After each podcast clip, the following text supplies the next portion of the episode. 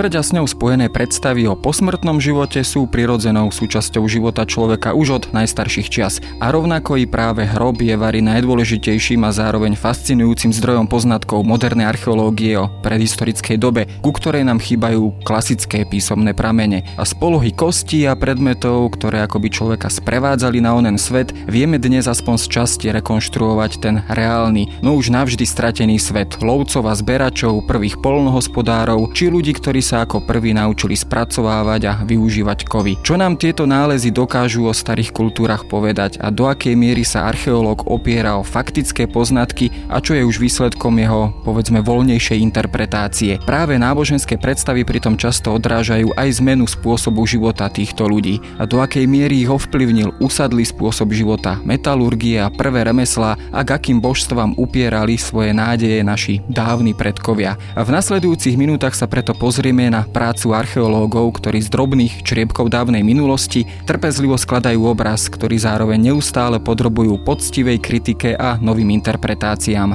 Počúvate pravidelný týždenný podcast Dejiny a moje meno je Jaroslav Valent, som zodpovedným redaktorom časopisu Historická reví a rozprávať sa budem s archeológom Pavlom Jelinkom z Archeologického múzea Slovenského národného múzea.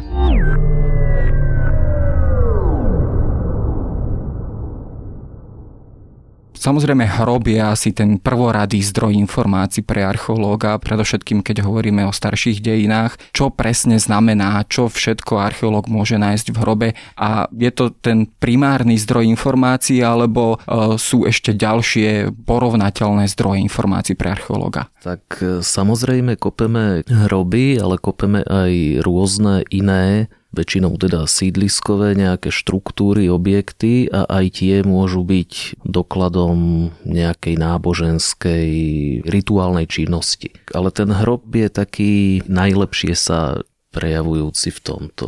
Keď vykopeme hrob, tak je to pre nás archeológov dôležité, že bol vykopaný a všetky predmety sa do ňoho dostali v tom jednom čase. Kdežto na sídliskách, kde trval ten život aj stáročia, tak je to často premiešané a je často problematické to analyzovať a získavať také tzv. uzavreté nálezové celky. Čo si prvé ako oko archeológa všimne pri odhalení hrobu je to poloha kostí, prípadne výbava, ktorá teda sprevádzala toho daného človeka, ako sa hovorí na onen svet. Čo všetko vlastne tam zvyčajne zvyčajne človek, e, archeológ nachádza? No, tak prvé, čo si všimneme, je väčšinou ten obrys tej hrobovej jamy, keď sa črtá, takže vidíme, keď je to napríklad podlhovasté, tak môžeme usudzovať, že je to teda kostrový hrob. Jednorazový, napríklad môžeme tam vidieť, či nebol vykradnutý, lebo tam by sa črtala napríklad čachta vykradačského zásahu. Takže už z tej hliny, ktorá ten hrob prekrýva, vidíme nejaké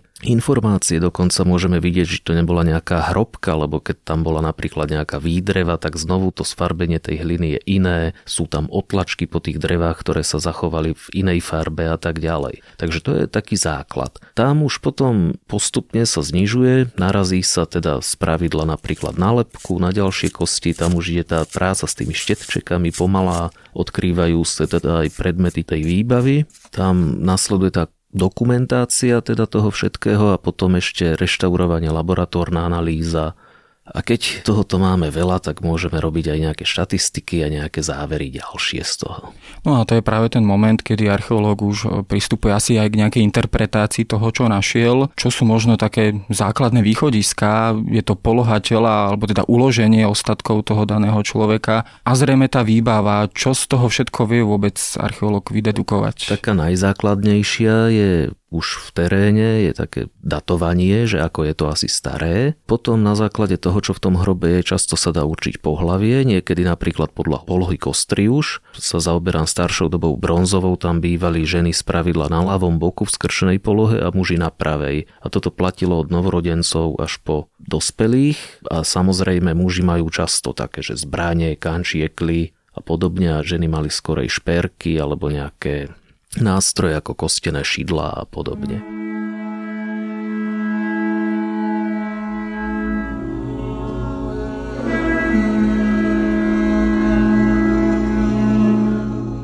Kedy môžeme hovoriť vlastne o náboženskom rituáli pochovávania. Je to jav, alebo teda je to vec, ktorá človeka sprevádza úplne od jeho počiatkov, teda od prehistórie, od praveku, od lovcov a zberačov, alebo je to predsa len trošku, samozrejme hovoríme v veľkých časových súradniciach, alebo je to predsa len e, modernejší jav? No, toto je veľmi dobrá otázka, lebo e, boli ľudia alebo bádatelia z Korej, ktorí tieto paleolitické hroby ešte pred dobou ľadovou, myslím hroby neandertálcov a podobne, veľmi ťažko spájali s tým, či to náhodou sa v jaskyni nenašla náhodou len telo, ktoré tam nejak zahynulo. Potom naopak niektorí Zase bádatelia tvrdili, že už je tam ten funerálny úmysel, že to telo je tam teda nejak pochované, tie predmety okolo neho, že sú nejaká výbava a tak ďalej. Takže bol to taký rozpor, či boli neandertálci schopní takto abstraktne myslieť takéto dôkazy. No najnovšie sa zdá, že toho boli, takže už neandertálci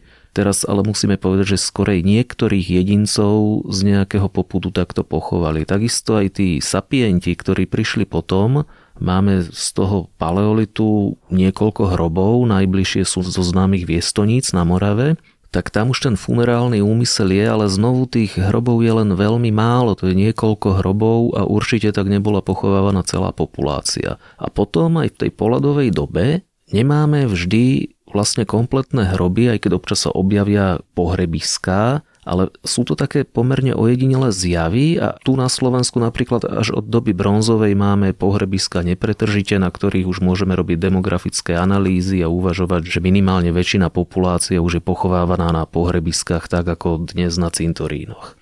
Ono to zrejme súvisí aj s tým, že postupne u tých ľudí, týchto starých kultúr sa prejavovala nejaká forma náboženského myslenia alebo možno nejakej eschatologickej vízie, teda čo bude po smrti. To sa zrejme prejavovalo aj v spôsobe pochovávania. Také klasické rozdelenie spôsobov pochovávania aj pre mňa ako takého úplne bežného lajka, tak to sú tie žiarové hroby a kostrové hroby a teda spalovanie človeka uloženie týchto pozostatkov do zeme a potom to klasické, ktoré teda poznáme aj my je to spôsob, alebo sú to dva spôsoby, ktoré odrážajú možno dve také základne úplne iné interpretácie tej vízie posmrtného alebo náboženského života tých ľudí danej doby?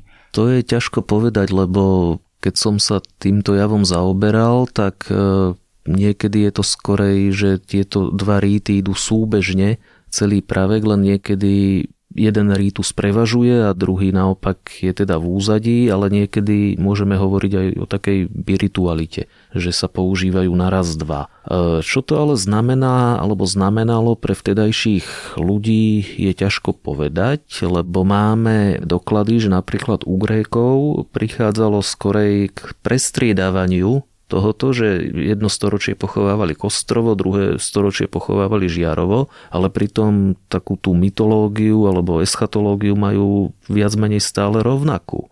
Takže tam by to bol skorej taký módny prejav. Takisto to môže byť nejaká obmena náboženských predstav, teda ale nedá sa to vždy a všade interpretovať teda takto univerzálne. A keď sa posunieme k tým prvým náboženským predstavám, tie asi súviseli s takým tým kultom Matky Zeme alebo teda prírodnými kultami. Bolo to vlastne spojené možno to pochovávanie práve s týmito predstavami a kedy sa možno začali prejavovať tomu, čo hovoríme politeizmus, teda nejaké oddelovanie väčšieho množstva božstiev a ako sa to prejavovalo aj pri tomto ríte pochovávania. No, povedal by som, že nevieme. Toto je veľmi, veľmi ťažké, pretože práve pre ten paleolit máme, povedal by som, naopak veľa dokladov, lebo my máme doklady abstraktného myslenia a je toho veľa, ale presnejšie nazvať to, že náboženské učenie alebo náboženstvo je veľmi problematické, pretože tam už je o niečo tak komplexné, nenazvem to teológia, nazveme to ideológia alebo náboženské učenie, ktoré hovorí o niečom už ako o väčších celkoch, ktoré niečo spája, nejak sa to prenáša. Lebo pudovo my máme nejaké rituálne chovanie, vlastne vždy, ale že kedy sa z toho vytvára niečo, čo by sme mohli nazvať náboženstvo, ktoré vzniká a pretrváva, dlhodobo rozširuje sa a tak podobne, tak to je niekedy, povedal by som, problematické určiť. A musíme si povedať, je taká teória pleistocénnych mozgov, ktorá hovorí, že my máme vlastne pleistocénne mozgy a musíme si uvedomiť, že už tu fungujeme asi 100 tisíc rokov a z toho len asi 5 tisíc máme písomné záznamy. A z toho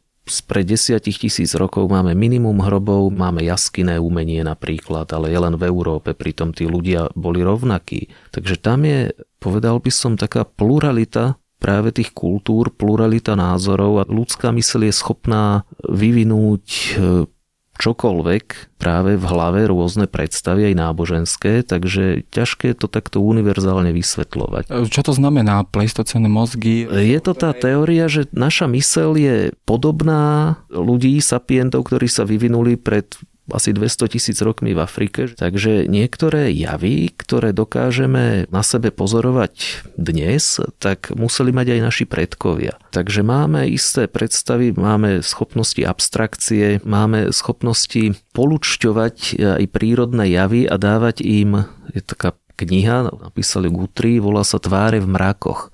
A že jedna z toho je, že my ľudia sme vyvinutí vlastne antropomorfizovať všetko možné, čo vidíme, prenášať do toho pocity, prenášať do toho emócie, neviem, nakreslíme si alebo vidíme kameň, ktorý má dve dierky a už v ňom vidíme lepku alebo hlavu s očami, tvár alebo v mrakoch. Takže tam niektorí už kladú, že už to sú základy niečoho, z čoho sa mohlo vyvíjať to náboženské myslenie.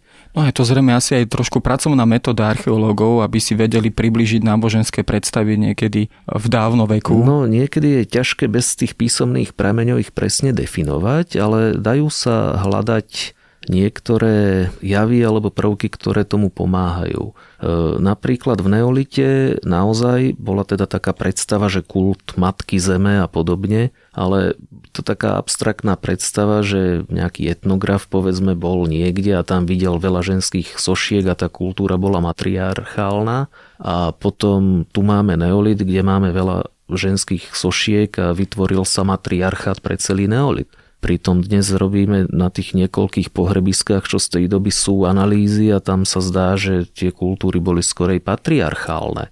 Takže nie je to také jednoduché, ako sa to zdá. My sme dnes zvyknutí, že svojich mŕtvych pochovávame na takých odlahlejších miestach, alebo teda za našimi bydliskami, na cintorínoch. Bolo to vždy takto, alebo naopak tento spôsob pochovávania sa radikálne počas ľudskej existencie menil? Menilo sa to. Napríklad dnešné cintoríny sú asi od Jozefa II., teda, ktorý v svojom patente odsunul pohrebiska, celý stredovek sa pochovávalo v okolí kostolov a v kostoloch. A takisto v tom najstaršom neolite sa pochovávalo na Blízkom východe pod podlahy domov. A takisto máme aj z praveku niektoré pohreby na sídliskách, ktoré sú v priestore tých sídlisk. Takže tí ľudia chodili, by som povedal, po svojich mŕtvych a potom práve niekedy v tej dobe bronzovej začínajú vznikať práve takéto oddelené pohrebiska. Hovoril si na začiatku taký ten základný rozdiel, ale to je jav doby bronzovej, to pochovávanie, odličné pochovávanie alebo poloha tela žien a mužov. Bol v pohrebnom ríte nejak teda tento element, to znamená pohľave nejakým spôsobom odlíšený, alebo to vyslovene bola len teda záležitosť doby bronzovej? Takto máme to aj z iných období, aj keď nie tak výrazne, ale naopak tá staršia doba bronzová je taká veľmi výrazná. A ja si myslím, že tieto kultúry to takto praktikovali aj v živote, teda nie, že by boli muži oddelení od žien nejak ostro, ale bol to taký ideál, že niečo je ako som to nazval, mužský svet a niečo je ženský svet. Máme to aj v jazyku, máme ženský rod, mužský rod, predmety sú takto delené. Dodnes sú niektoré také symbolické predmety, napríklad vareška je typicky ženská vec. Neznamená to, že muž sa jej nesmie dotknúť, nevarí a podobne, ale spája sa to často s takou činnosťou predsa len nedochádzalo možno k nejakým prienikom, to znamená, že ženy možno neboli presne v tej polohe, ktorej teda by ich, ich pohlavie k tomu predurčovalo? Presne tak, dochádzalo a máme napríklad aj také hroby, povedal by som Amazoniek, že je to žena, ktorá leží teda na tej mužskej strane, niekedy má dokonca napríklad dýku to veľmi málo kedy, ale dá sa to vysvetliť celkom zaujímavo. E, vtedy boli tie komunity veľmi malé a keby sme si to premietli, tak napríklad v takom Albánsku, kde boli rodinné klany, ktoré sú v neustálej vendete proti iným, tak mohlo sa stať, že jednoducho nemali bojaschopných mužov, tak vtedy na to miesto nastupuje žena, Zaujímavé je, že musí to byť teda panna, lebo panna ešte nie je matka, takže je tam ten potenciál, že sa môže stať vlastne mužom. kvázi v tej symbolickej, tej ideálnej rovine. A ona sa stáva vlastne takým rešpektovaným právnym zástupcom tej rodiny, a bolo to aj u tých Albáncov zaujímavé, že keď sa za nich bralo napríklad výkupné alebo tak, tak platili za mužov. A tieto ženy chodili vlastne v mužskom oblečení, fajčili a tak ďalej, takže vytvárali ten ideál. Takže možno niečo také sme mali aj v tej staršej dobe bronzovej u nás.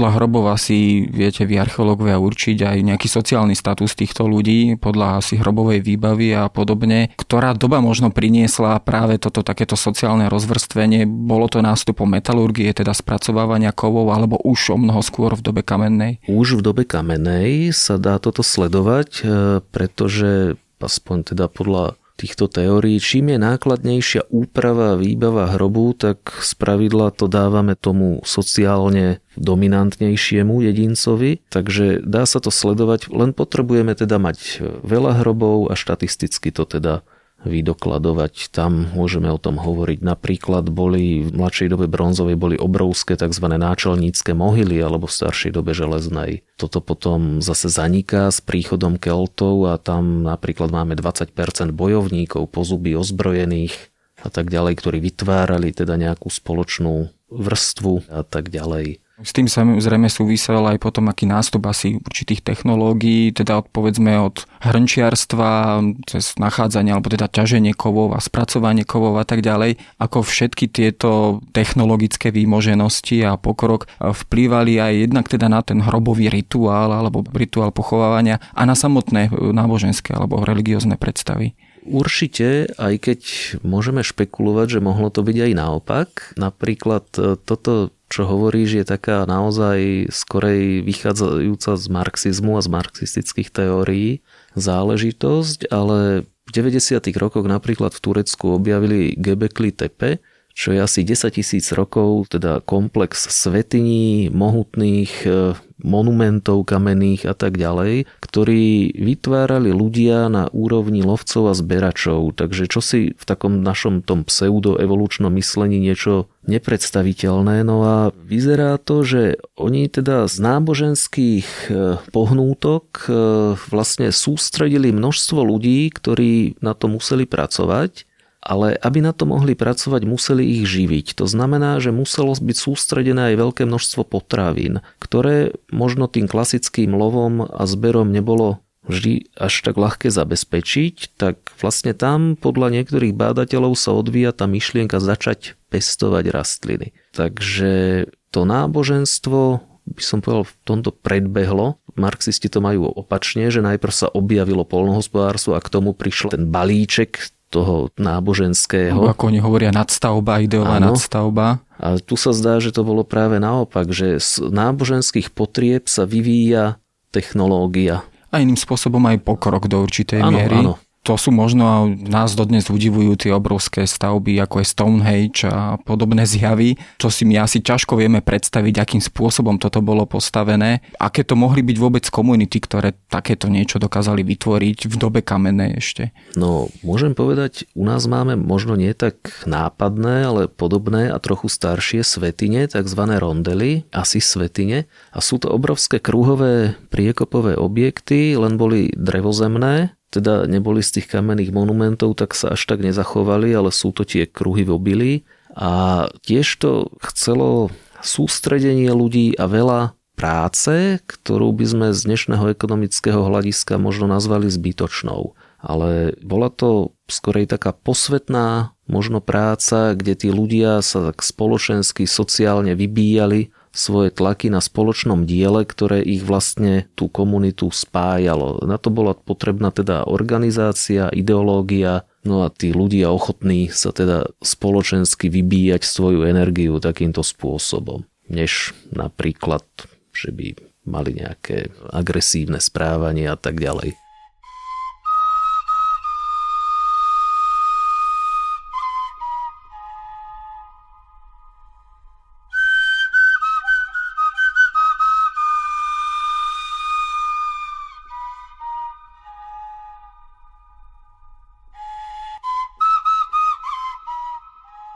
Keď sa bavíme o jednotlivých dobách, doba kamenná, doba bronzová a tak ďalej a tak ďalej. Prejavili sa tieto doby, alebo teda toto klasické členenie aj e, v týchto pohrebných rituáloch, v náboženských predstavách. Sú aj tam badateľné nejaké predely, či je to naozaj voľná interpretácia?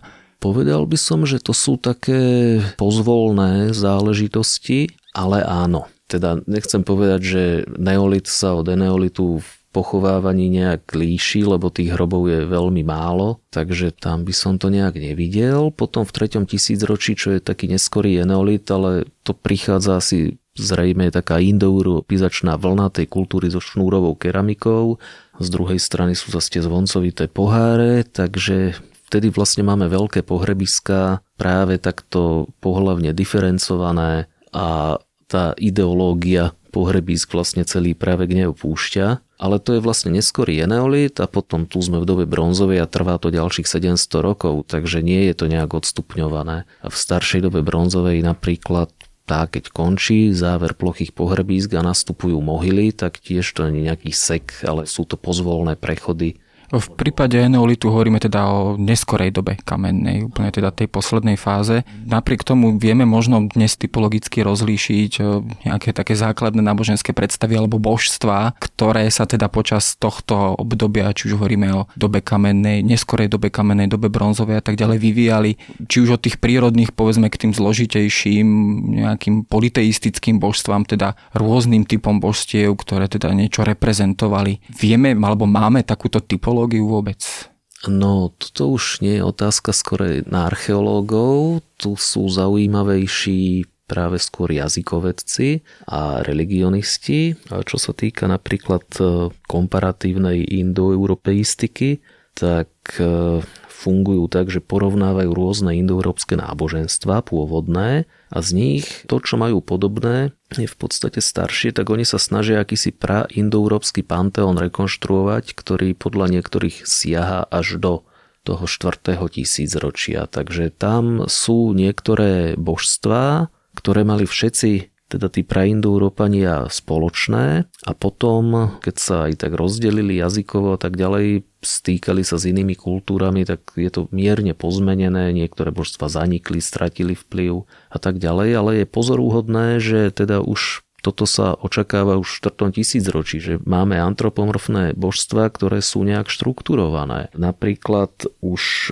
Jedný z prvých mali sa volať Mitra alebo Varuna, boli takí tí bohovia prísah, takí tí najvyšší, potom tam boli takí podobní, jak je Perún alebo Thor alebo Zeus, že boli na tej druhej úrovni skorej a potom niektorí z nich sa posunuli na tú prvú. Toto sa mení, to je tá živosť tých kultúr, že aj toto sa pomenilo, ale napríklad e, bohyňa slnka bola, mala sa volať nejak ako Sehul, E, niektorí práve bádatelia hovoria, že to je tá bohyňa z doby bronzovej, tá slnečná, slnečné božstvo, že by malo byť teda ženské božstvo, ktoré sa volalo Sehul. To je pre mňa veľmi zaujímavé alebo tzv. božskí blíženci. V starom Grécku to boli Dioskúrovia Kastor a Polydeukes, teda potom v Ríme Kastor a Pollux, ale v Indii to boli dvaja bratia Ašvinovia, dokonca o nich sa hovorí aj v Litve sú dochovaní a tak ďalej. Len je to náročné hľadať a spájať, že čo je čo, ale ešte náročnejšie je toto vlastne hľadať v tej hmotnej kultúre. Takže tam je to celkom zaujímavé. Napríklad e, nedávno som teda robil na článku, kde sa nachádzajú také nálezy dvoch kostier v sídliskovej jame, kde tu niekedy vyzerá, že mohli byť obetované a niekedy sú tam teda často dvaja mužskí jedinci, ktorí napríklad by mohli mať niečo spoločné s tými božskými blížencami, nejakých zobrazovať a tak ďalej. Ale tým, že nám chýbajú tie písomné pramene, tak sme o toto prepojenie strašne ochudobnení. Keď zostaneme na záver iba na Slovensku, možno ktoré nálezy alebo ktoré lokality sú také najreprezentatívnejšie, o ktorých sa opierajú archeológovia tu na Slovensku, alebo povedzme nálezy. A samozrejme asi ako úplný like spomínam na samozrejme Moraviansku Venušu, ktorá je teda takým klasickým príkladom. Sú možno ďalšie takéto naozaj typické alebo slávne nálezy, ktoré vypovedajú o náboženskom živote aj na našom území. No tak pre ten paleolit to bude tá Moravianská Venuša tu u nás. Bohužiaľ toho mobilného umenia je veľmi málo u nás. Pre dobu kamenú mladšiu to by mohli byť napríklad práve tie rondely, čo som spomínal. Zo Slovenska už je vďaka leteckej archeológii známych snáď 50. Golianovo je jedno z najväčších napríklad, ale aj v Budmericiach sa našiel jeden, tam som sa pohyboval. Potom pre eneolit, tam je také charakteristické, objavujú sa napríklad také depotič bánkov, ono to hovorí skorej o nejakom rituálnom pití a podobne. Takže objavujú sa takéto veci. Z Liptova je tam Liskovská jaskyňa, myslím, tam sa našli nejaké ľudské obete, aspoň tak je to interpretované ako nejaké jaskyné obetisko, to je zaujímavé. Pre dobu bronzovú je toho viac, no máme napríklad náčelnícku mohylu v Očkove, objavujú sa depoty zbraní alebo šperkov, ktoré sa prezentujú ako niekedy obete tým jednotlivým bohom. Aspoň teda niektoré, tam sa objavujú napríklad aj tie pohrebiská, ktoré sú rôzne, od kostrových po žiarové. Pre dobu železnú znovu sú to práve tie mohyly, ktoré svedčia o nejakom pochovávaní a máme také keramické tzv. mondidoly, to je z Nemčiny, že mesačné idoly sa tomu hovorí, také plastické, veľmi zvláštne predmety. No ale to sme takto narýchlo prešli pomerne teda dlhú dobu a teda každú asi reprezentuje iný typ nálezov. O nich sa budeme môcť niekedy podrobnejšie znova porozprávať.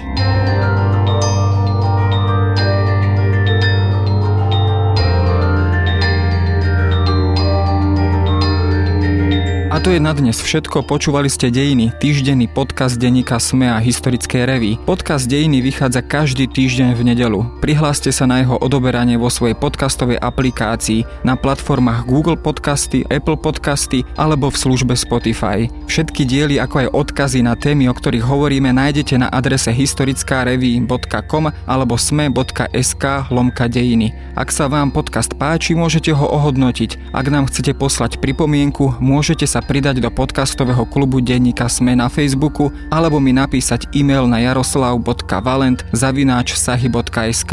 Ja som Jaroslav Valent a na výrobe tohto podcastu sa podielal aj Matej Ohrablo.